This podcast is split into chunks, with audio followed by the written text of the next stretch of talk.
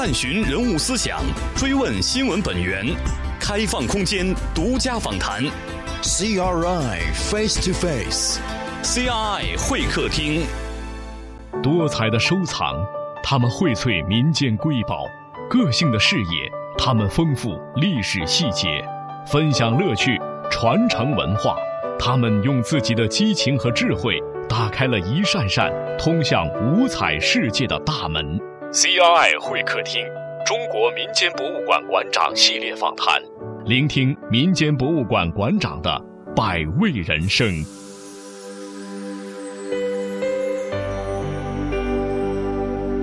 法国著名钢琴家夏尔·卡米尔·圣桑的御用钢琴，查克林钢琴、斯坦威钢琴、贝兹斯坦钢琴。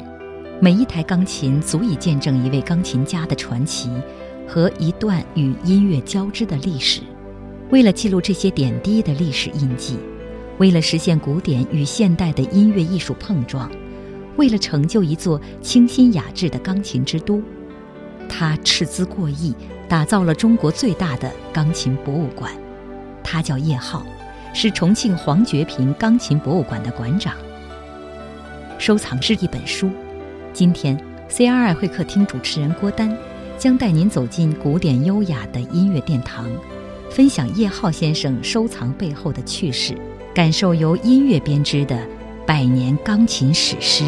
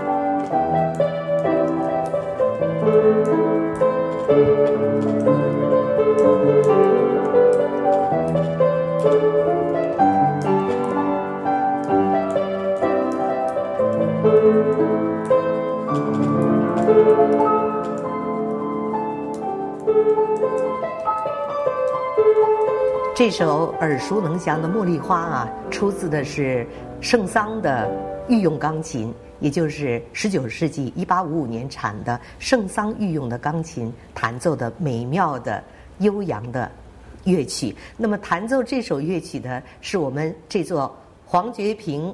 钢琴博物馆的馆长叶浩先生，叶馆长您好，你好，大家好。这样一首老古董的钢琴啊，带给我们非常美妙的、大家熟悉的这样一个乐曲。这样的一个钢琴啊，在您的博物馆里应该是比比皆是。应该说，老古董钢琴有三百多架，是吧？三百多架，对对对。这架钢琴应该说你的镇馆之宝之一吧？对对对。我们虽然有贝多芬用过的钢琴，当然也有。舒曼用过的钢琴，但是像这样圣桑用的御用钢琴，应该说陪伴了他的一生啊。这样一架钢琴是怎么收来的呢？啊，当然收藏这类钢琴的时候，我们三顾茅庐。三顾茅庐，第一次他不干，第二次不干，后来第三次呢，我的几句话打动了他。第一就是独木不成林。如果这台钢琴放在家里边的话，有可能今后就毁了。在哪里？在他法国的一个他后人的家里边。哦。然后呢，我说如果放在我博物馆，我们博物馆呢是全球最大的，就可以给他一个永远温暖、安全的家。哦。放在博物馆，跟大家跟那么多钢琴一起相伴呢，他不孤单。嗯。所以后人被我们感动了。嗯。后来欣然同意把这台钢琴呢卖给我们吧。这是哪一年啊？应该是。二零零八年左右哦，那就十年前，十年前，十年前，对对对对。您怎么听说这架钢琴的呢？因为收藏钢琴，我有四个渠道，一个就是很多古董家具的一些收藏家帮我在国外去收藏。嗯。第二个，我国外的朋友。第三个呢，我的学生在国外。还有第四个呢，就是来自一些媒体啊一些信息。这四个渠道，这台钢琴呢是当时。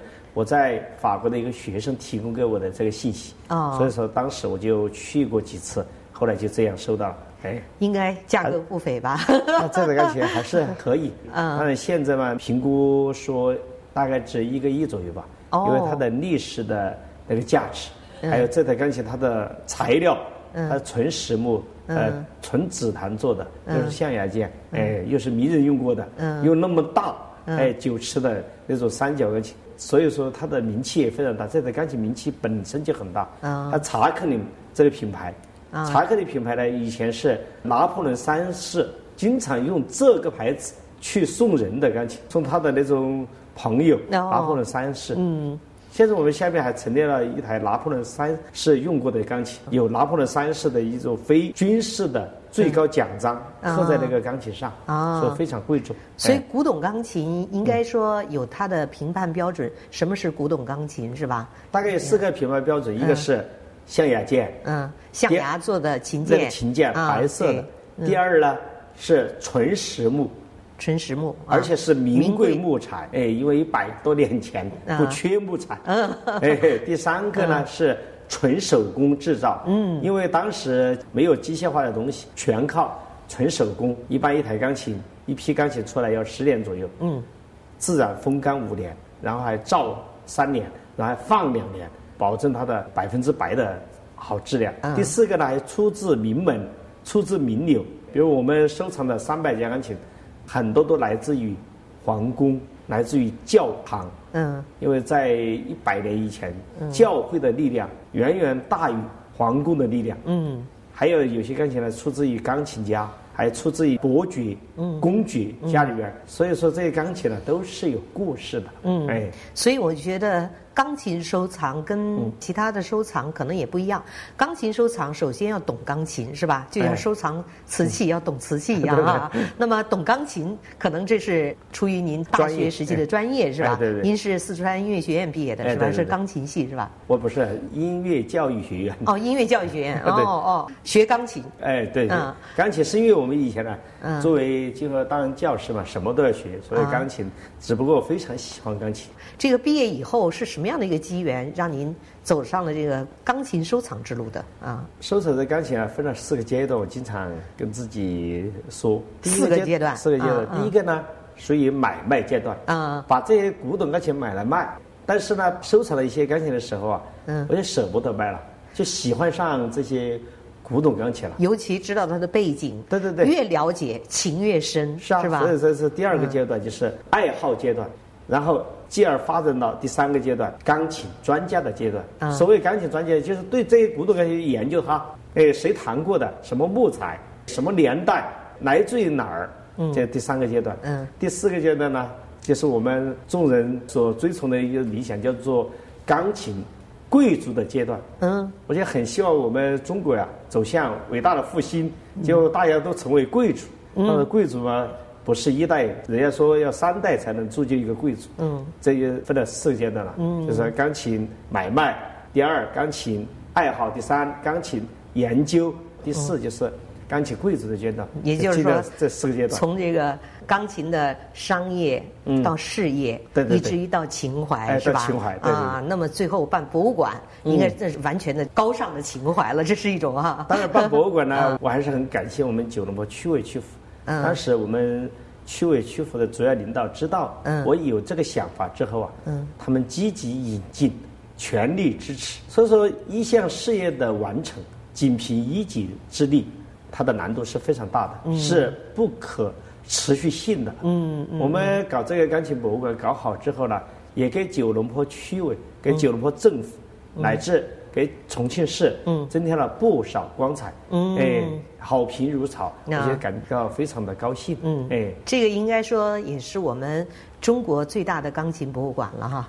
从面积，我们目前啊查了全世界的一些钢琴博物馆，大概有三十多家，全世界啊，哎，对，我们应该。算最大的吧，我们现在对对对对，不管从面积来说，还是我们有因为有七千多平方米，还是从那个钢琴的数量、产品的数量来说，我们都是应该是当之无愧的全球最大的钢琴博物馆，也非常荣幸。嗯，这个从商业到事业做，然后到情怀办博物馆，应该这一路走的，实际上从心态来讲，从价值观来讲，从世界观来讲，应该都有很大的转变，是吧？哎，非常大的转变。嗯，实际上我谈一下我的心理体会。嗯，最先建好之后，每天像打了鸡血一样，嗯，热血沸腾。因为我们是二零幺五年九月建的，建好之后呢，李云迪来开了馆，然后啊，那好评如潮，他是非常高兴。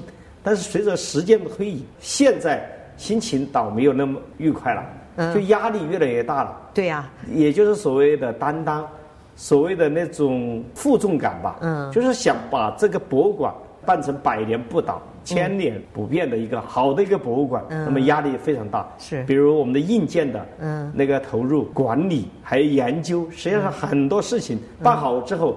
才发觉很多事情需要我们去做，哎，很多功课啊，我们都没完成。我们知道办博物馆啊，都是需要很大投入的。哎，对对。啊，那么世界上，据我们所知，好像百分之九十七的博物馆应该都是就公益性的，应该是要公益性的，是吧？只有百分之三是可以，我们国内叫自我造血能力，或者是啊能够自负盈亏的这样的一个状态哈。呃，据说您是想把它做成百分之三的那个 那个部分哈，就是能够产生这个效益的这样一个。部分，所以您现在不只有博物馆，还有自己的钢琴产业，准备做自自己的钢琴产业。说到这儿，我就想，你以前的经历，如果搞收藏，一定有很大的投入。比如说，您说这刚才这个圣桑的这个御用钢琴，还有贝多芬弹过的钢琴，还有啊舒曼弹过的钢琴等等这些古典钢琴，价值都不菲。呃，可能现在要评估，可能不是几个亿能够打住的哈。呃，所以呢。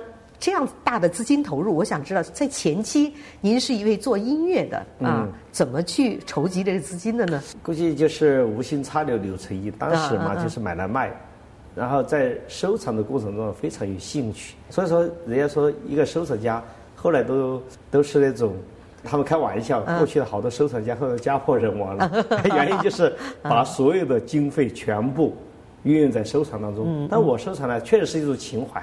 这十几年，我经商也二十年了。经商是钢琴买卖是吧？买卖，然后其他培训呢？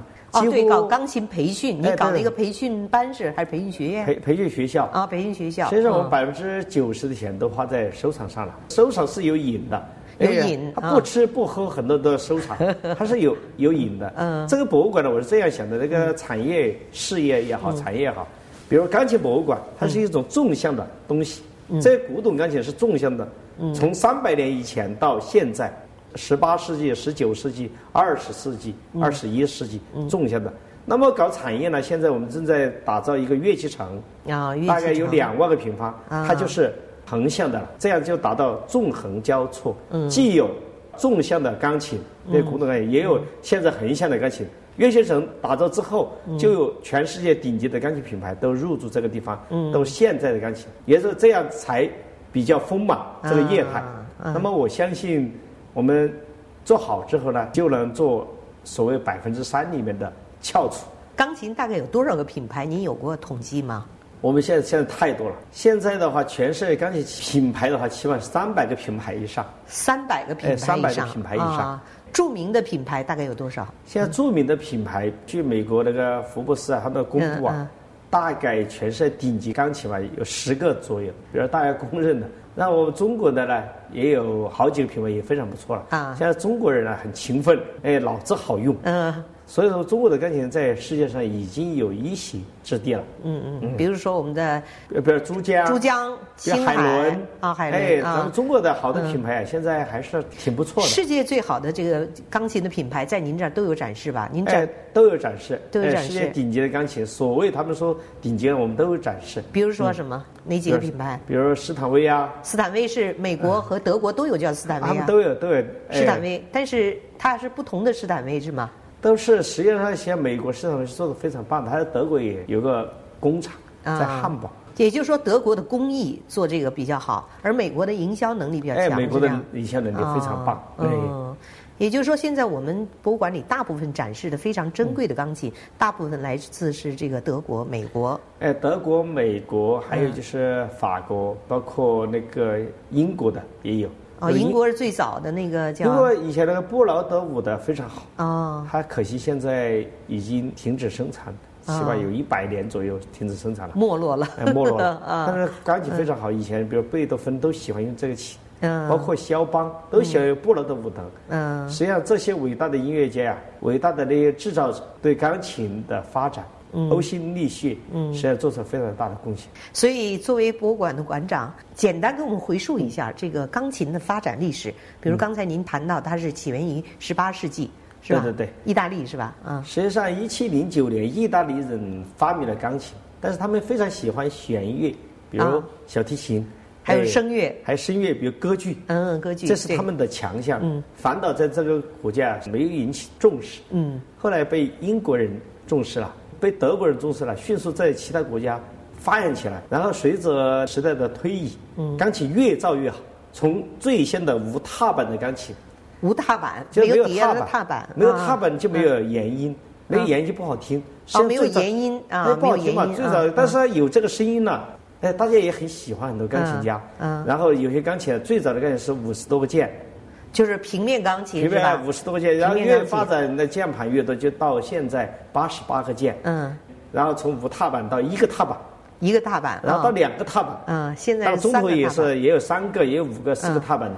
还有一些个性化的一些。这个踏板是来源于风琴吧？因为风琴是有踏板的。风琴也是两个踏板这样脚踏。对对对。它是根据这些灵感这样产生的。嗯。然后再后来就是在十八世纪很盛行那种方形钢琴。嗯。这方形，我们博物馆收藏了一百多架。这个方形钢琴是不是属于平面钢琴？哎，属于平面的。平面钢琴。它属于非常珍贵的，现在看来。嗯。物以稀为贵，因为存量太少。啊啊。当时方形钢琴主要供那些伯爵、供皇宫里边用的。嗯。后来为什么没落了？为什么停止生产呢？因为听到它的人声音小，听到它的人呢满足不了听众、观众。哦。只能十几二十个听。因为它没有延音，没有踏板，有踏板，有踏板。它声音不大，还有特别笨重。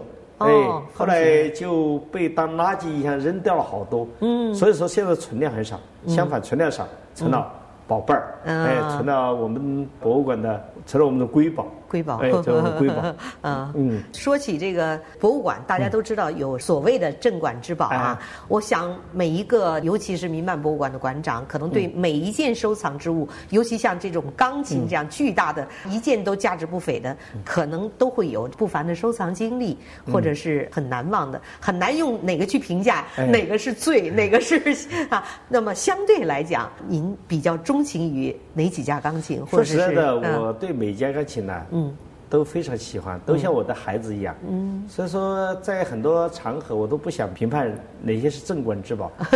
从哲学的角度来讲，比如一生二，二生三，三生万物。所以说，我认为我们每一台琴都是镇馆之宝，真实的是我的心里话。嗯，但是只能我们拿出来，必须得还是拿几个重点嘛。所以我们选了几台重点钢琴啊，放在那个地方，比如。圣桑的琴，还有那台斯坦威，就是德国皇后家里边的琴，啊，还有克拉拉舒曼的琴，还有贝多芬的琴，我拿了一部分琴呢，就是有时候可以给大家听一下。啊，实际上我们非常多的专家是反对这一钢琴拿来弹的，非常多的专家说，为什么呢？他们觉得这些东西啊，神圣不可侵犯。哦，哎，要像艺术品一样摆放在那儿，对对，去欣赏，去回溯历史，是吗？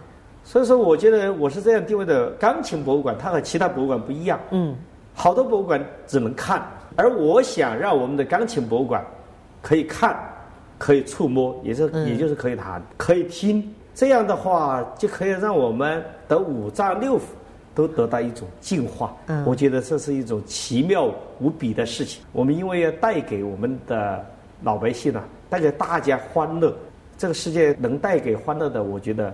音乐是非常重要的，是人的灵魂。这世界什么都可以没有，但是必须有有音乐。从原始社会，嗯，那个时候敲击啊，发出声音，然后吼叫，它实际上也是一种音乐的表现形式。所以说，音乐带给大家一种美感。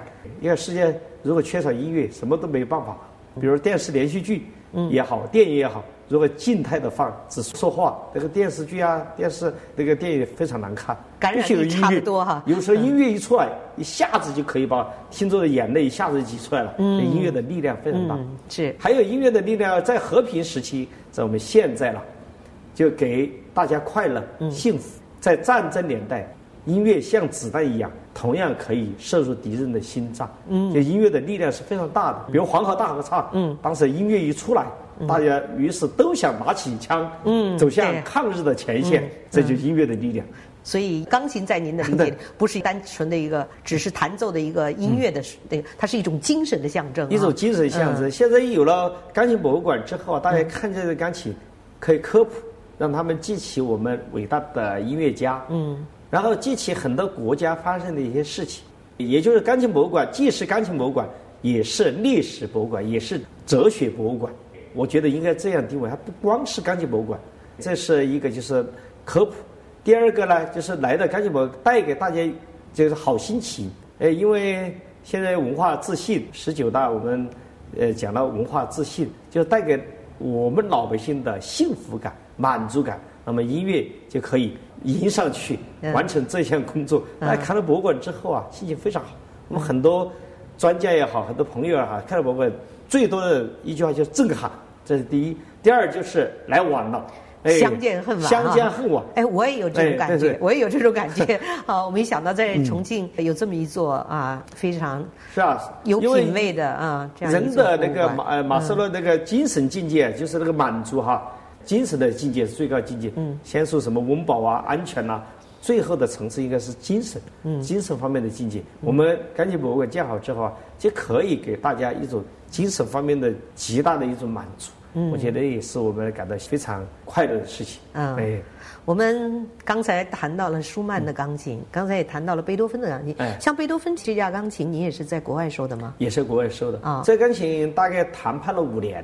哎呦，这个每家钢琴都有 很艰难的谈判是吧？嗯，每家钢琴呢实际上都有故事啊啊。但是有些钢琴呢，实际上那台钢琴是贝多芬用过的，嗯，布劳德五的钢琴，是一七九几年生产的。那钢琴它是没有钢板的，是在一七九几年，在十八世纪，好多钢琴还虽然叫钢琴，但是没有钢板，都是全在木材上，木头的，木材上，但是能发出这种声音也非常不错。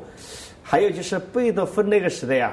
呃，怎么钢琴的质量啊都不好？客观的说，嗯，钢琴来源于 piano，初期哈属于 piano，它的意思呢，过去叫做弱音，嗯，弱音的意思，但后来约定俗成嘛，就都叫钢琴了。实际上，钢琴呢，它的来源就是 p，p 就是弱，它的声音很弱的意思。哦，哎，非常 piano，piano，后来就也是 piano，大家就约定俗成这叫叫叫叫叫习惯了。为什么叫弱呢？它以前呢？钢琴啊，最早就是弱音，就是采用那个弱音。哦，弱音叫 piano，或者就是强音嘛。哦，它就采用了那个弱音。哦，哎，所以说后来就大家都叫把它叫做钢琴。最早钢琴没有现在那么好的效果。钢琴为什么叫乐器之王呢？嗯，我刚总结了几点。嗯，第一，它的重量，它的体重，身材那么庞大。嗯，比如现在一台这种三角钢有一千多斤，一台立式的钢琴也是四百斤以上。嗯，在乐器当中。算比较庞大的，这是第一。第二，钢琴呢有八千多个零件，哎，八千以上的零件，有些一万多，就是钢琴它零件非常多，嗯，哎，也就是说很复杂。第三点呢，就是钢琴呢，它的那种音域非常宽广，八十八个键，它可以表达自然界各种动物的声音，嗯，就不管哪个动物，表达自然界很多东西的声音，八十八个键。也就叫音域很宽广，嗯，比如我们人唱到 high C 就唱不上去了，嗯，哎，钢琴可以到到 C 第四个呢，第五个呢，就是钢琴呢，它可以表达很多声部，所以说一台钢琴就是一个人的乐队，就可以表达几个声部，多声部可以弹奏。所以说钢琴呢，它是乐器之王，当之无愧的乐器之王。嗯，而小提琴呢是乐器之后，这是很多那个音乐人士这样归纳的。嗯，小提琴声音非常美丽，非常非常动听优美。钢琴呢是非常粗犷，现在钢琴必须踩踏板的才有这个效果。嗯，就有延音的时候啊，有延音的时候钢琴非常好听。不是单调的哆来咪发啊，它一定要有延音啊。而小提琴呢非常优美优雅，对所以钢琴就像是皇后一样，它是娓娓的飘来的，对对，娓娓哎飘来的声音。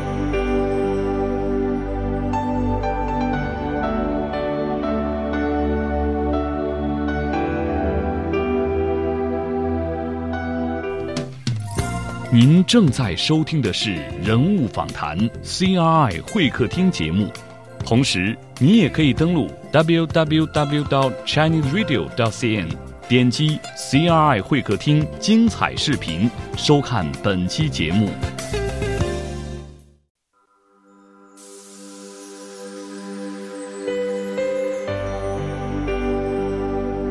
法国著名钢琴家夏尔·卡米尔·圣桑的御用钢琴。查克林钢琴、斯坦威钢琴、贝兹斯坦钢琴，每一台钢琴足以见证一位钢琴家的传奇和一段与音乐交织的历史。为了记录这些点滴的历史印记，为了实现古典与现代的音乐艺术碰撞，为了成就一座清新雅致的钢琴之都，他斥资过亿，打造了中国最大的钢琴博物馆。他叫叶浩。是重庆黄觉平钢琴博物馆的馆长。收藏是一本书。今天，CRI 会客厅主持人郭丹将带您走进古典优雅的音乐殿堂，分享叶浩先生收藏背后的趣事，感受由音乐编织的百年钢琴史诗。这个钢琴，我想您有没有就说？擦肩而过的，希望收没收到的，有这样的情况吗？有，哎，太贵了吧？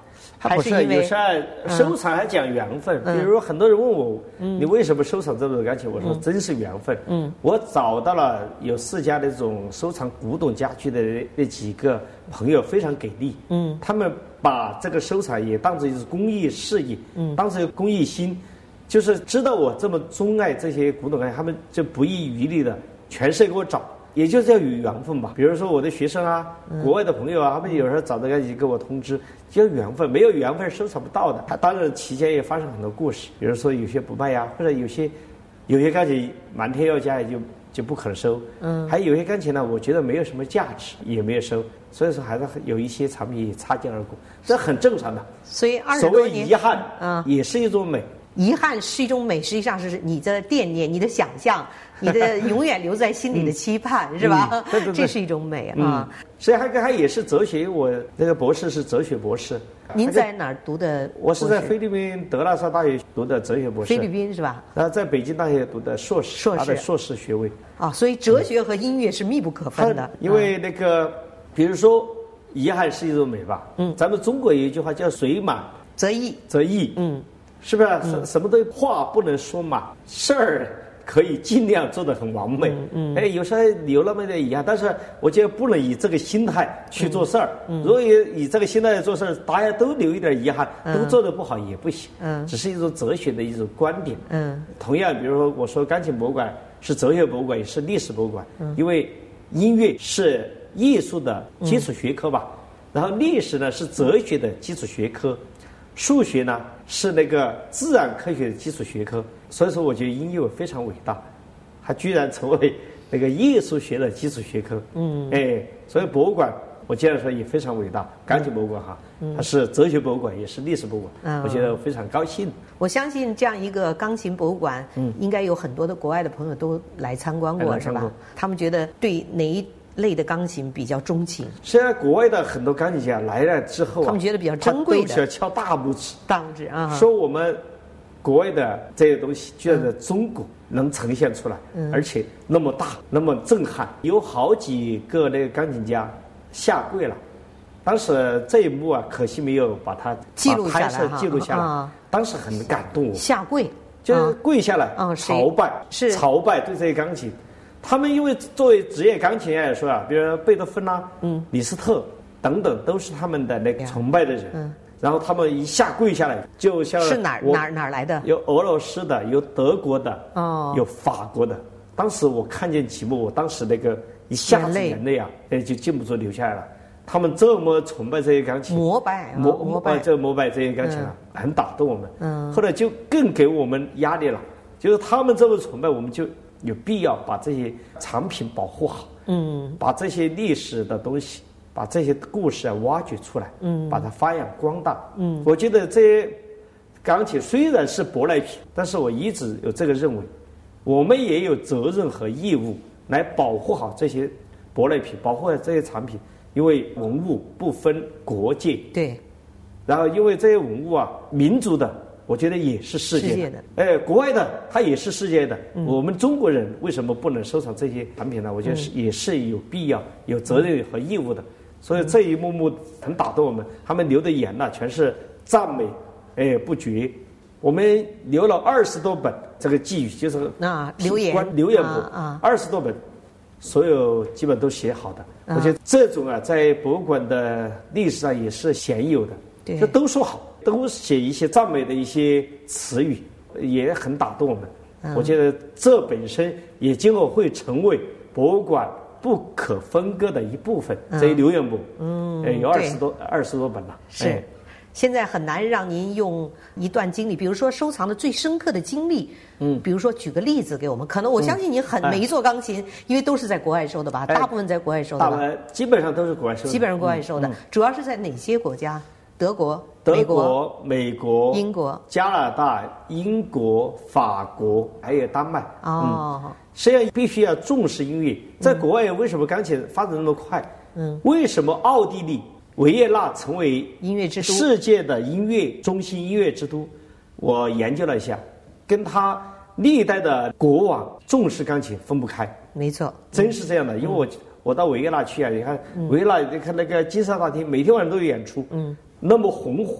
它实际上是十八世、十九世纪这些国王他们留下来的，他们重视音乐啊。嗯，当时他们因为重视钢琴、重视音乐，所以说贝多芬是德国的吧？还有克拉拉哎，舒曼这也是德国的，就往维也纳走。嗯，那个时候坐马车几天几个月才能到维也纳。嗯，他们居然在这个呢安家立业，在那个地方演出，真是对国王非常重视。嗯，所以古时候是皇家重视什么，那么这个一定有大的发展，是吧？对对对。那么现在是要得到政府的支持，是吧？政府支持什么？我们很多事才能推动。说实在，现在政府呢？他们做事儿啊也是非常讲究的，嗯，也是很伟大的，经常给他们点赞。但是政府做些事儿，如果缺乏我们文化人的那种推动，也是不行的。嗯，实际上我们是有时候是反推，政府做一些有意义的事，嗯，呃，做了一些伟大的事情。嗯，所以每次出国的这个经历有没有很难忘的？给我们举个例子。嗯啊，比如收钢琴的这个。其实收藏这些钢琴啊，有时候最心疼的就是有些钢琴，当缺乏资金的时候。心很疼，有一钢琴没收到。因为您原来仅仅靠钢琴的这种贸易或者是培训，可能不足以投入，因为一架钢琴就很贵，是吧？对对对。何况您收了三百多架啊！对对，我收藏了十二年时间啊，十二年。如果是一两年的，肯定收藏不了那么久啊。对呀。哎，所以说也印证了咱们中国说“滴水穿石”啊，要慢慢的做。十几年已经算快的了，算快的。贵在坚持，这个坚持太难了。只要您把所有的心疼啊。嗯 当然嘛，熬过去了也很欣慰。经常是谈几年才能买下一架钢琴。我有时候一批钢琴，有些比较便宜的，一批钢琴买了。还有就是，说是钢琴你必须得下狠心，要对自己狠一点。如果稍微不狠心的话，就是不下定决心的话，有些机会稍纵即逝。所谓狠心，就是 要出大价钱，是吧？要舍得掏腰包，是吧？对对对。也就是说，这么多年的收入都投入到这里边。哎，基本上都投入在这里边。现在想来，我觉得也是值得的。嗯，哎。现在这个评估起来，您的这个三百多架古董钢琴价值不菲。上次评估过一个十六个亿吧。啊，谁来评估啊？这个是？它是一个评估公司来评估的。哦。哎，他以他们评估的一些方式、一些办法来评估是十六个亿。嗯。当然，也有一个评估公司啊，说要评估六十多个亿。啊。我们听听而已吧。所以我们今天看到的这个钢琴博物馆，它不只是有钢琴的展示，哎，还有一些古董钢琴也可以弹，是吧？对，对。因为我们有很多功能区，比如说我们的很漂亮的音乐厅。音乐厅。啊，还有我们的。书阁啊，有像书房一样的藏书阁啊，对，还有很多功能厅。您把博物馆的大概的这样的一个布局给我们介绍一下，好吧？好的，比如一进大厅就是俄罗斯著名钢琴家鲁宾斯坦用过的琴，还有另外一台琴呢，资料考证是雨果用过的一台钢琴。哦，雨果不光喜欢文学，他还喜欢美术和音乐。哦，所以说艺术是相通的，就是道理。然后上二楼呢，一个展厅呢，就是我们的。方形钢琴一个展区，然后接下来就是一个长廊，像教堂一样的长廊。啊，这长廊延伸感很强啊。是啊，然后接着转着这些民钢琴，然后到三楼呢就是云底馆，因为李云迪是我们九龙坡的人，我们也给他打造了一个李云迪艺术馆。比如这个云迪钢琴也是他第一架钢琴，在黄河边上弹的。嗯这个云迪馆建造之后，主要是意在影响重庆的很多孩子，让他们励志吧。因为云顶很多元素都在这个三楼。然后我们一楼还有什么藏书阁，收藏了两万多册不同的那个音乐方面的书籍，供那个游客来借阅。那个书啊，大多数都是新的，很多音乐人士也可以捐赠，也可以捐给我们博物馆。啊，还有一个工坊，就是把钢琴的零部件拆开，拆开就解剖，是八千多个吧？哎，八千多个零件，结果那个很多孩子看了之后，嗯，他们很新奇，嗯回去弹琴更加认真。嗯，所以钢琴博也有个影响的作用，就影响他们弹琴，对，影响他们热爱音乐、热爱生活。嗯，哎，然后呢，就是下面还有一个音乐厅。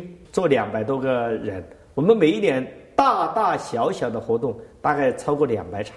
哇！一年啊！音乐厅，我音乐厅是罗马式的建筑，非常漂亮。然后里面的钢琴又是世界名琴，就德国产的斯坦格列伯两百多万的钢琴，很多钢琴家都愿意到我们来开音乐会。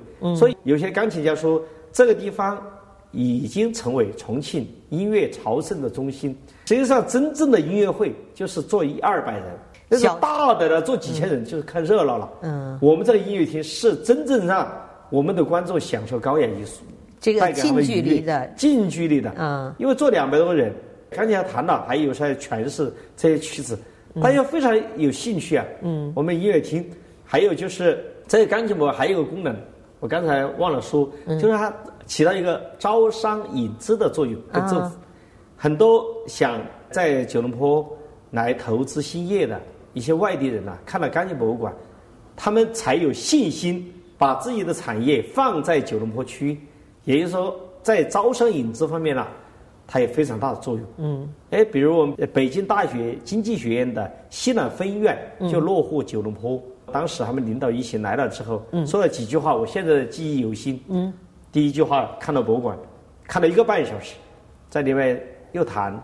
又唱歌，非常高兴。然后说了几第一句话就说：“谁说九龙坡是工业大区没有文化？我看是最有文化的。”第二句话就是我们，他这个随员说：“我们北京大学经济学院就落户九龙坡，我觉得九龙坡非常好。”然后取消一些谈判的条件，后来真正就落户九龙坡了。当然还有好多企业，反正我们九龙坡招商引资都拿来看，都把他们引来看那个博物馆。看了之后，很多就能留下来。所以它还有功能，就是叫做润物细无声，哎，就能达到招商引资的作用。我觉得我也很满足了。这就是源于人是精神动物，音乐艺术对人的这种潜移默化的影响是不可言说的。就像您说的，润物细无声的，他看到了这样的一个艺术的盛唐，还有回溯到这样的一个历史。嗯，就像您说的，当时一种膜拜的这样一个心态啊，实际上这个艺术对人的影响哈，对人的精神灵魂的影响是非常巨大的。对对对，说的很好。现在您几次谈到这个政府的支持，包括您自己出资全部的资金投入到这里面啊，这个收藏，这个应该说是密不可分的。哎，政府提供了这样一个展示的很漂亮的场地，是吧？对对对。这个展馆，那么您自己。把这么精美的、这么具有艺术价值的藏品摆放在里面，另外展厅的这样一个非常有品位的、能够产生非常大的感染力的这样一个场所，我想是用了您的很多心血，是吧？哎，对对对，肯定是啊，因为这个钢琴博物馆是靠长江，对啊，在长江窗外就是，长江啊，长江就是让钢琴与长江的对话，我刚编了几个，嗯，然后里面呢又有四川美术学院的元素。啊，原来那个川美在这儿给我们画了一些画，嗯，就是黄觉平嘛，黄觉平美院非常有名，嗯，就是让钢琴与油画的对话。然后我们一些美术作品记录了九龙坡的一些工业的元素，就他们已经成为历史，也是让钢琴与工业的对话。嗯，然后我们为什么取名黄觉平呢？因为黄觉平第一小地名大世界，表达这个意思。黄觉平是我们这个地名，是地名。第二呢，黄觉平非常有名，全国三大漂，黄漂、横漂、北漂，其中黄漂就是黄觉平，一些莘莘学子，他们在这个地方画画创作。到这个地方来实现他的梦想，叫黄漂，就是吸引艺术人才，艺术人才到这个地方来。第三个呢，黄觉平的美术学院，四川美术学院，四川美术学院是坐落在这个重庆是吧？哎，是在坐落在这个黄觉平，黄觉平，嗯嗯。美院的油画非常有名，嗯，以罗中立的父亲为代表哈，这个油画非常有名。嗯，而油画呢又是舶来品，钢琴呢又是舶来品，嗯，所以说我们想让钢琴与油画的对话。就取名叫黄觉平钢琴博物馆。嗯，有些人说是不是很土？我觉得一点都不。因为大家首先听到这个名字，不知道是黄觉平是什么意思。是啊。然后如果他知道是个地名，他可能会理解了哈。啊，那现在我把这三层意思说出来，他们就懂了啊。所以说很多东西知其然不知其所以然就很麻烦。嗯。如果他知其然又知其所以然，他就会理解，会觉得这个名字取得非常好。这黄觉平钢琴博物馆呢？现在也成为重庆市的十大地标名片，也是我们九龙坡乃至重庆市的一个响当当一张文化名片，它提升了重庆人的那种层次，嗯，提升了重庆城市的一种形象，嗯，我觉得我们做博物馆的还是有一点点点的那种欣慰自豪啊，哎，对对对。您本人是？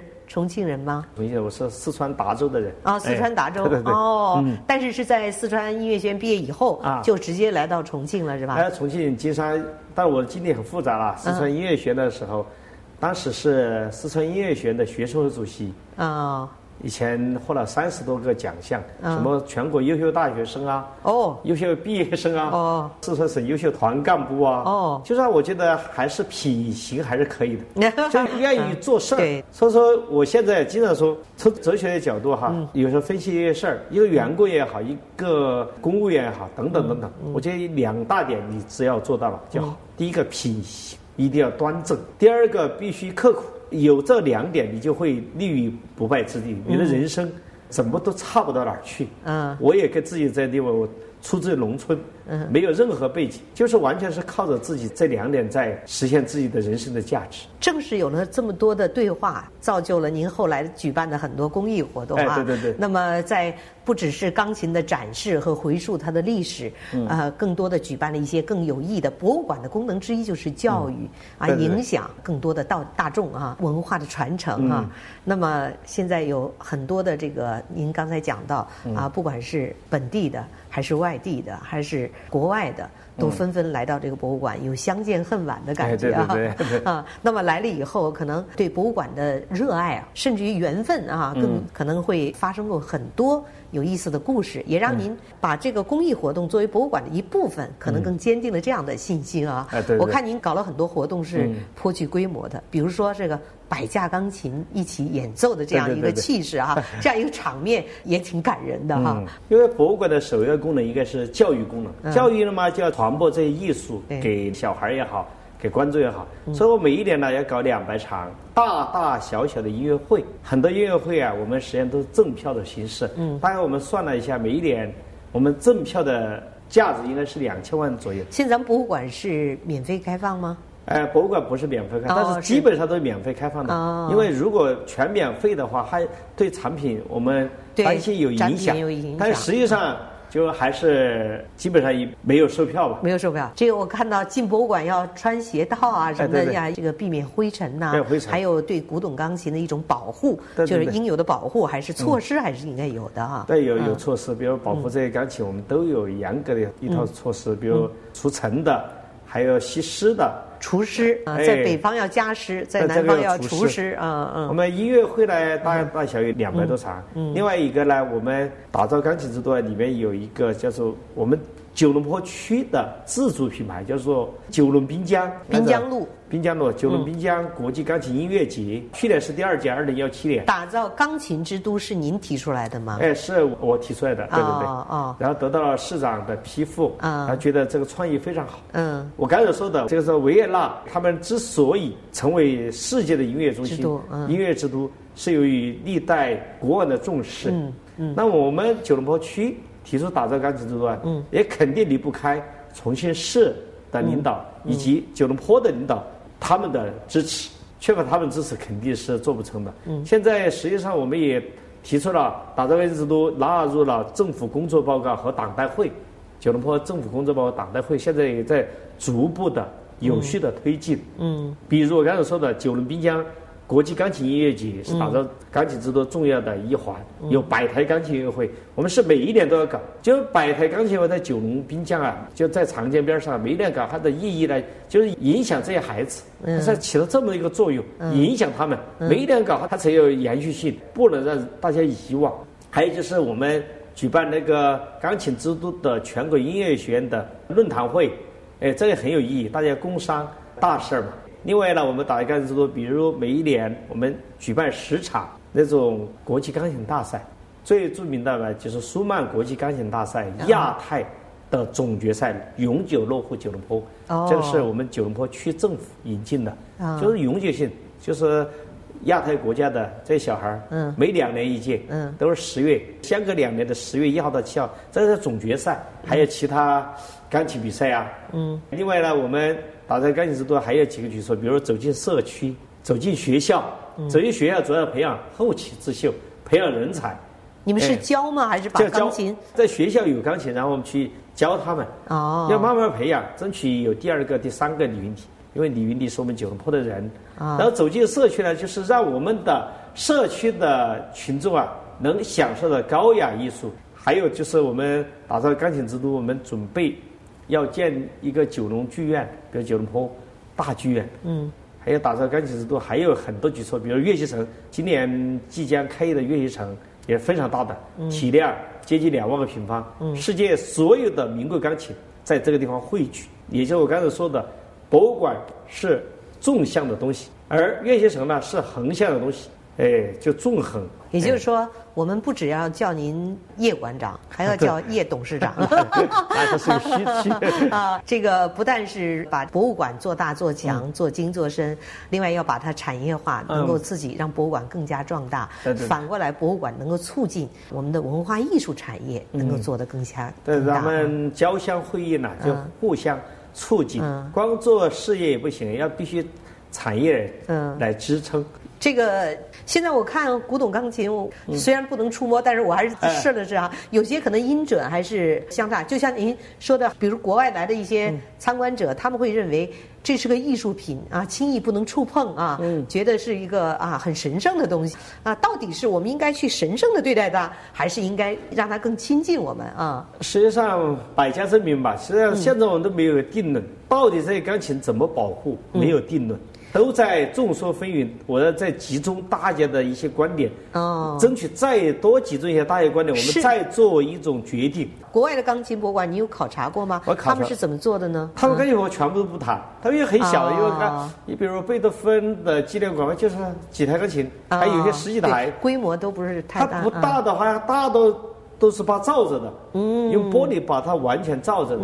但是我不是很赞同这，我觉得如果不发声的话，大家怎么能知道一百年、两百年以前的钢琴的声音呢？啊，大家怎么找到它的那种灵魂呢？嗯，所以说我现在也没有定论，到底这些钢琴如何保护，到底是该弹还是不该弹？说实话，我现在没有主意，只是我们现在初步这样衡量的哈，比如说百分之三十永久性不动，再来百分之三十啊。可以去触摸，占了百分之三十呢去维修，现在这样在思考啊，哎，现在没有定论。您现在还应该说是刚过不惑之年，应该很年轻啊。我想您对您的博物馆和对您的包括产业，包括打造钢筋之都有很多的期待，哎，也有很多的希望。嗯，啊，您最终希望您的博物馆是呈现一个什么样的状态呢？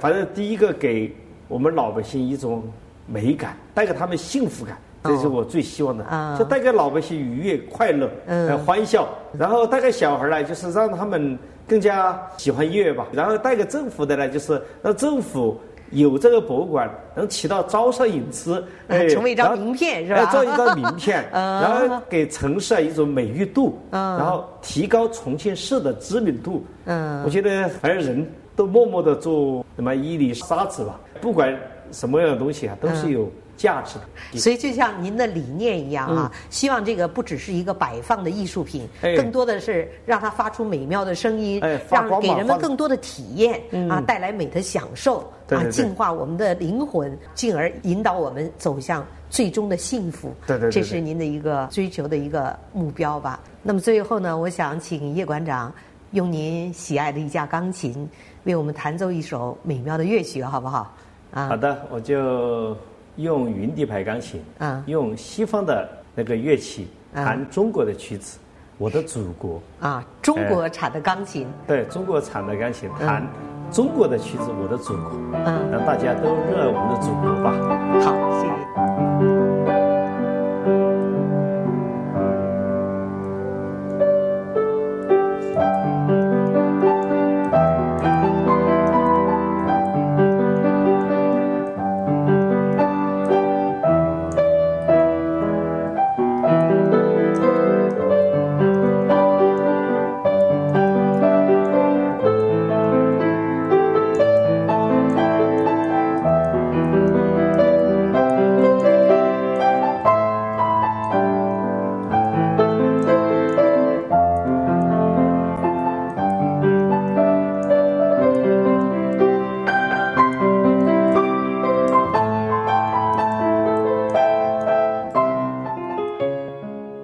您正在收听的是人物访谈节目《CRI 会客厅》，我们的 email 地址是 china at cri dot com dot cn，同时你也可以拨打录音留言电话八六幺零六八八九二零三六，期待您的留言。